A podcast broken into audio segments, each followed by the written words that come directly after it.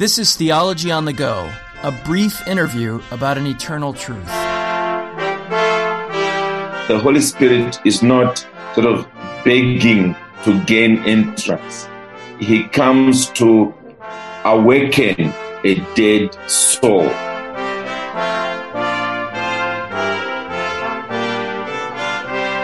Welcome to Theology on the Go. I'm Jonathan Master, joined by my co host and friend, Dr. James Dolezal. Today, we are privileged to be speaking with the pastor of Kabwata Reformed Baptist Church in Lusaka, Zambia. We will t- be talking to Pastor Mbewe about the role of the Holy Spirit in evangelism. And you can stay tuned after the interview to find out how to get a free download of a previously recorded PCRT on the Holy Spirit called The Promised Holy Spirit. Pastor Mbewe, thank you for joining us today. Thank you. Thank you very much, uh, Jonathan and James, for having me on this uh, program. Well, it's it's absolutely our privilege. Now, I wanted to start this way. Oftentimes, when Christians discuss the role of the Holy Spirit, the subjects they cover are things like tongues and prophecy. But but Jesus tells his disciples in John 16 that when the Holy Spirit comes, he will convict the world concerning sin and righteousness and judgment. And I wondered if you could begin by unpacking a little bit of the significance of the convicting work of the Holy Spirit for the work we do as Christians today. Thank you. Thank you. That's a, an all important question because you see, what Jesus came to do was essentially to reconcile sinners to God. And in reconciling us to God, the first task on his hands was to appease the God who has been offended, and hence his work on the cross.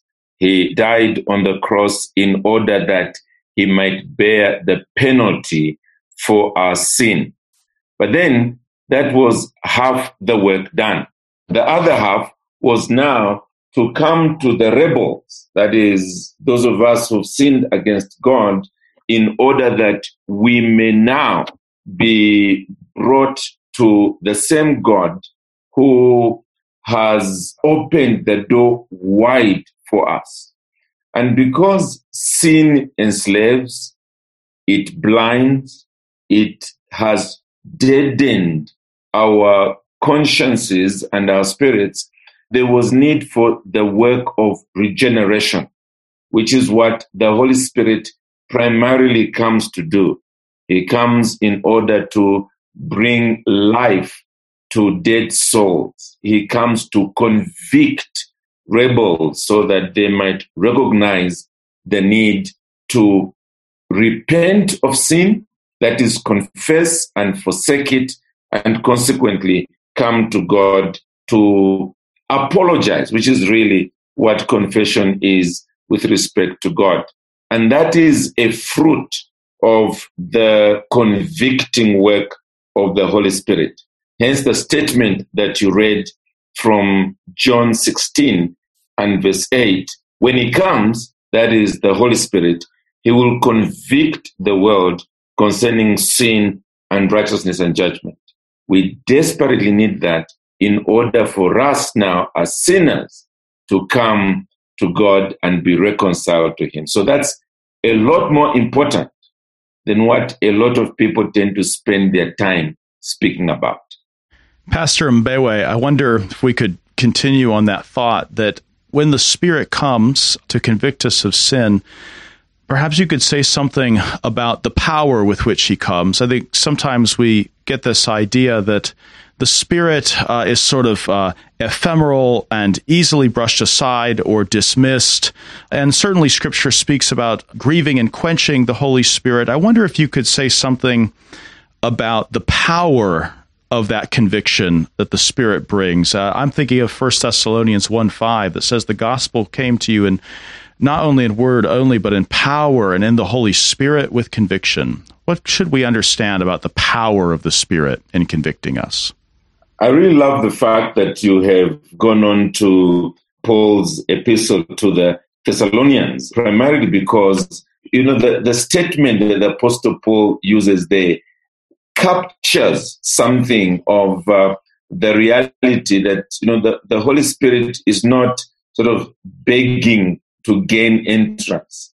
He comes to awaken a dead soul. And you know, anybody who tries to capture the imagery of a corpse being made alive begins to realize that you are dealing with a creative power, nothing short of that. It's not someone begging, it is someone creating, or even better still, recreating, rejuvenating. He is giving life. And the passage that you just read really brings this truth out when Paul says that my gospel came to you not only in word. In other words, it did come in word. And for many people, that's all they got, the word spoken. However, to you, whom God purposed to bring to himself, it was not in word only, but also in power, in the Holy Spirit, and with full conviction. And so he was able to say later that, you know, the testimony went out across Macedonia and Achaia, saying to individuals that the people in Thessalonica had turned from idols to serve the living God. They had their lives totally transformed because the Spirit of God came in real, genuine power.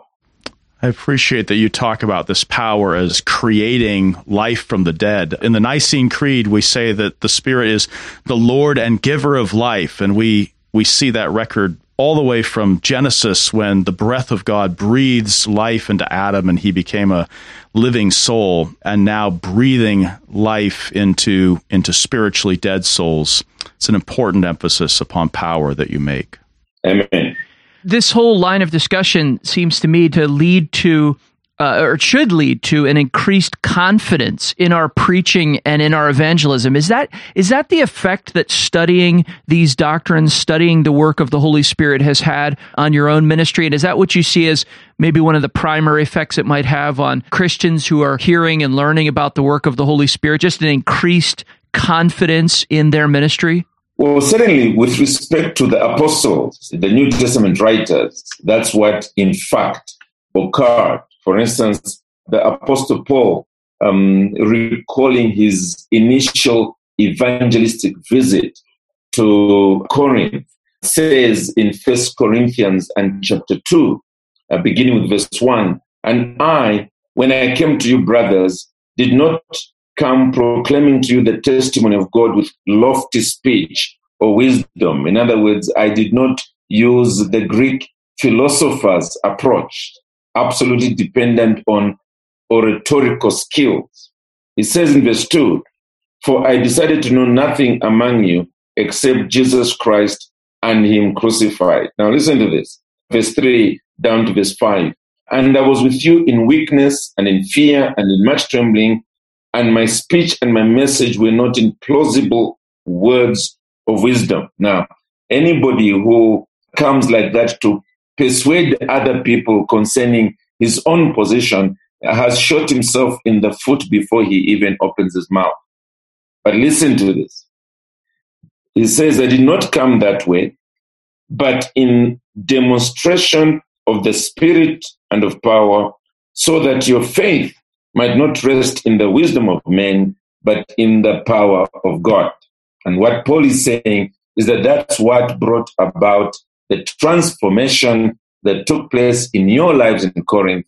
It was not my ability, it was my dependent on God, and more specifically on God, the Holy Spirit. So anyone who grasps this stops thinking in terms of psychedelic lights and uh, you know, a, an organ being played or keyboard in the background that can produce tears even in you know a person who's asleep and so on.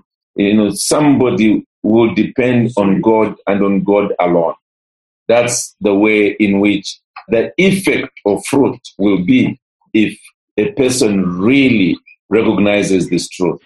Yeah, that's that's that's so powerfully put because it sounds to me like what you're emphasizing is yes, it gives us courage, it gives us confidence in preaching the word of God, but also a measure of humility as we understand that it's not from our own eloquence and it's not from any of these other manipulative tools we might employ, but rather it has to be the power of the Holy Spirit at work in, in changing people's hearts. Amen.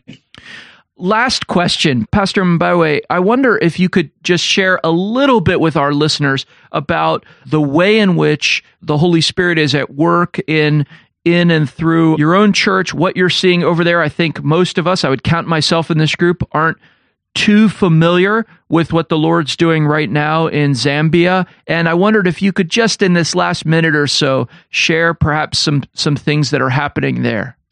Well, I'm still within the context of reconciling sinners to himself. I think for me, as a church pastor here in um, Africa, that's been my greatest joy seeing individuals that were upside down morally in their own thinking, lost in all kinds of religious activities, coming now to see clearly Jesus and Him crucified, trusting in Him, abandoning all forms of good works, and beginning to mend their marriages, beginning to you know process uh, responsibility for the wrong they have done, and joining the family of God's people and beginning to work together with others in order to reach out to the lost and seeing the church grow and multiply and so forth. It's been a great encouragement. And this can only be the work of the Holy Spirit because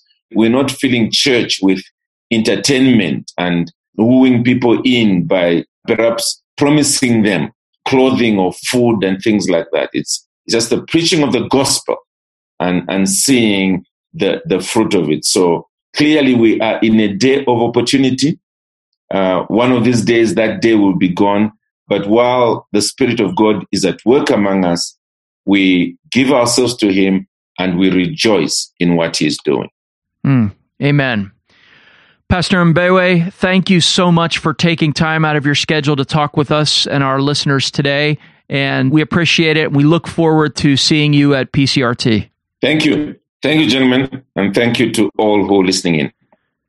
So, James, so much to be impressed with. Uh, just talking, even very briefly, with uh, Pastor Mbewe, uh, such a uh, it, it sort of radiated through the headphones, at least for me, the confidence he has in God's word, in preaching, the commitment he has to that. I think in the face of some significant opposition, but how that's all really rooted in his understanding of the work of the Holy Spirit. And he, he had that great line at the end where he said, you know, this is a moment where there is an opportunity. So we need to take advantage of it. it won't be here forever, but we can preach the gospel and we ought to, and we can do it. We can do it confidently. So, so that kind of confidence and tempered with humility, recognizing that it's God's work, I think was really significant. And then I think, too, his emphasis with the role of the Holy Spirit on um, not maybe focusing on some of the things we normally talk about when we talk about pneumatology. I mean, he wasn't talking, obviously, about signs and wonders, he was talking about conviction and a focus on Jesus Christ. So those are just the immediate sort of takeaways for me. I wonder what thoughts you might have had. Yeah, I think, especially with regard to the confidence, it can be tempting to think that our confidence is somehow beholden to some amount of courage or persuasiveness or whatever else we think we might bring to the occasion mm-hmm. in preaching the gospel. And that effective preaching of the gospel, the gospel preaching that produces results, is somehow in the vessel proclaiming. But we, we really have this treasure in earthen vessels, and God could just as well smash us and discard us yeah. and, and bring forth his gospel through others. I thought of it especially with regard to just the question of why should I have such utter confidence mm-hmm in the power of God and in the spirit of conviction when I preach the gospel. And I do go back to this. We touched it just briefly in our conversation, but I do go back to this idea that the gospel comes not in word only. That's our part by God's gift. He's given us a message. Uh, and indicative Christ's mm-hmm. crucifixion and resurrection to mm-hmm. proclaim together with the imperative of repent and yeah. believe. And we do this, and of course, we do this uh, pleading with men yeah. uh, to be reconciled to God. And yet, he says it did not come in word only, but also in power and the Holy Spirit with full conviction. And obviously, he's not talking, I think the center of gravity in that trifold thing, power, Holy Spirit, and full conviction, is in the Holy Spirit. Yeah, yeah. So that the power and the full conviction are not what we supply right. to the evangelistic equation. And I was thinking of this in particular with regard to the work of creation. The reason you can actually have this confidence in the Spirit's work in salvation is because it's really nothing other than the same power by which creation itself was brought about. Mm. He is the Lord and giver of life. When God breathes forth his spirit, man is created from the dust of the ground. Right. We're actually talking about nothing less than the very power to create life. And this is this is what is on our side when we proclaim the gospel. I don't think we have to worry ourselves about whether we bring strength or our own right. conviction, though hopefully we want to proclaim boldly and and speak from personal conviction of course but the actual work of convicting and the strength of the gospel to raise the dead is nothing other than the very strength of the spirit by which man was made from the dust in the first place yeah and i find in preaching i need to be reminded of that constantly because one of the other features I think of regular a regular preaching ministry is a sense of discouragement. You don't in other words, we don't always see that power manifested in obvious and immediate ways. So a sort of confidence that the Spirit works through the word. It's not, as you say, it's not us generating the power, and He is at work to do His work of, of new creation. Well, very encouraging to hear and to speak with a brother who is engaged in the same kind of labors, facing the same kinds of struggles, and relying on the same God, someone who's doing that overseas. And so it was a real privilege to talk to Pastor Mbewe. And of course, I would remind our listeners that you can hear him preach at our upcoming Philadelphia conference on Reformed theology. He'll be speaking actually on some of these issues related to the Holy Spirit's work of conviction and the Holy Spirit in evangelism. And so we would welcome all our listeners to that conference. And then also, if you'd like a free download that's related to this, there's a there's an older PCRT and you can download that at placefortruth.org. Click on the Theology on the Go link. It's the promised Holy Spirit. So, some of the issues that we got a chance to discuss today, and then many that we didn't get to today. And we'd love to have you download that and benefit from it. We're grateful for your listening. Some of you are able to support us financially, and that's that's important. That's how the alliance is able to function and do things like this. And so, if you'd like to donate, you could do that on placefortruth.org. There's a donate button, or on alliancenet.org. Same thing. And again, thank you for listening to Theology on the Go, a brief interview about an eternal truth.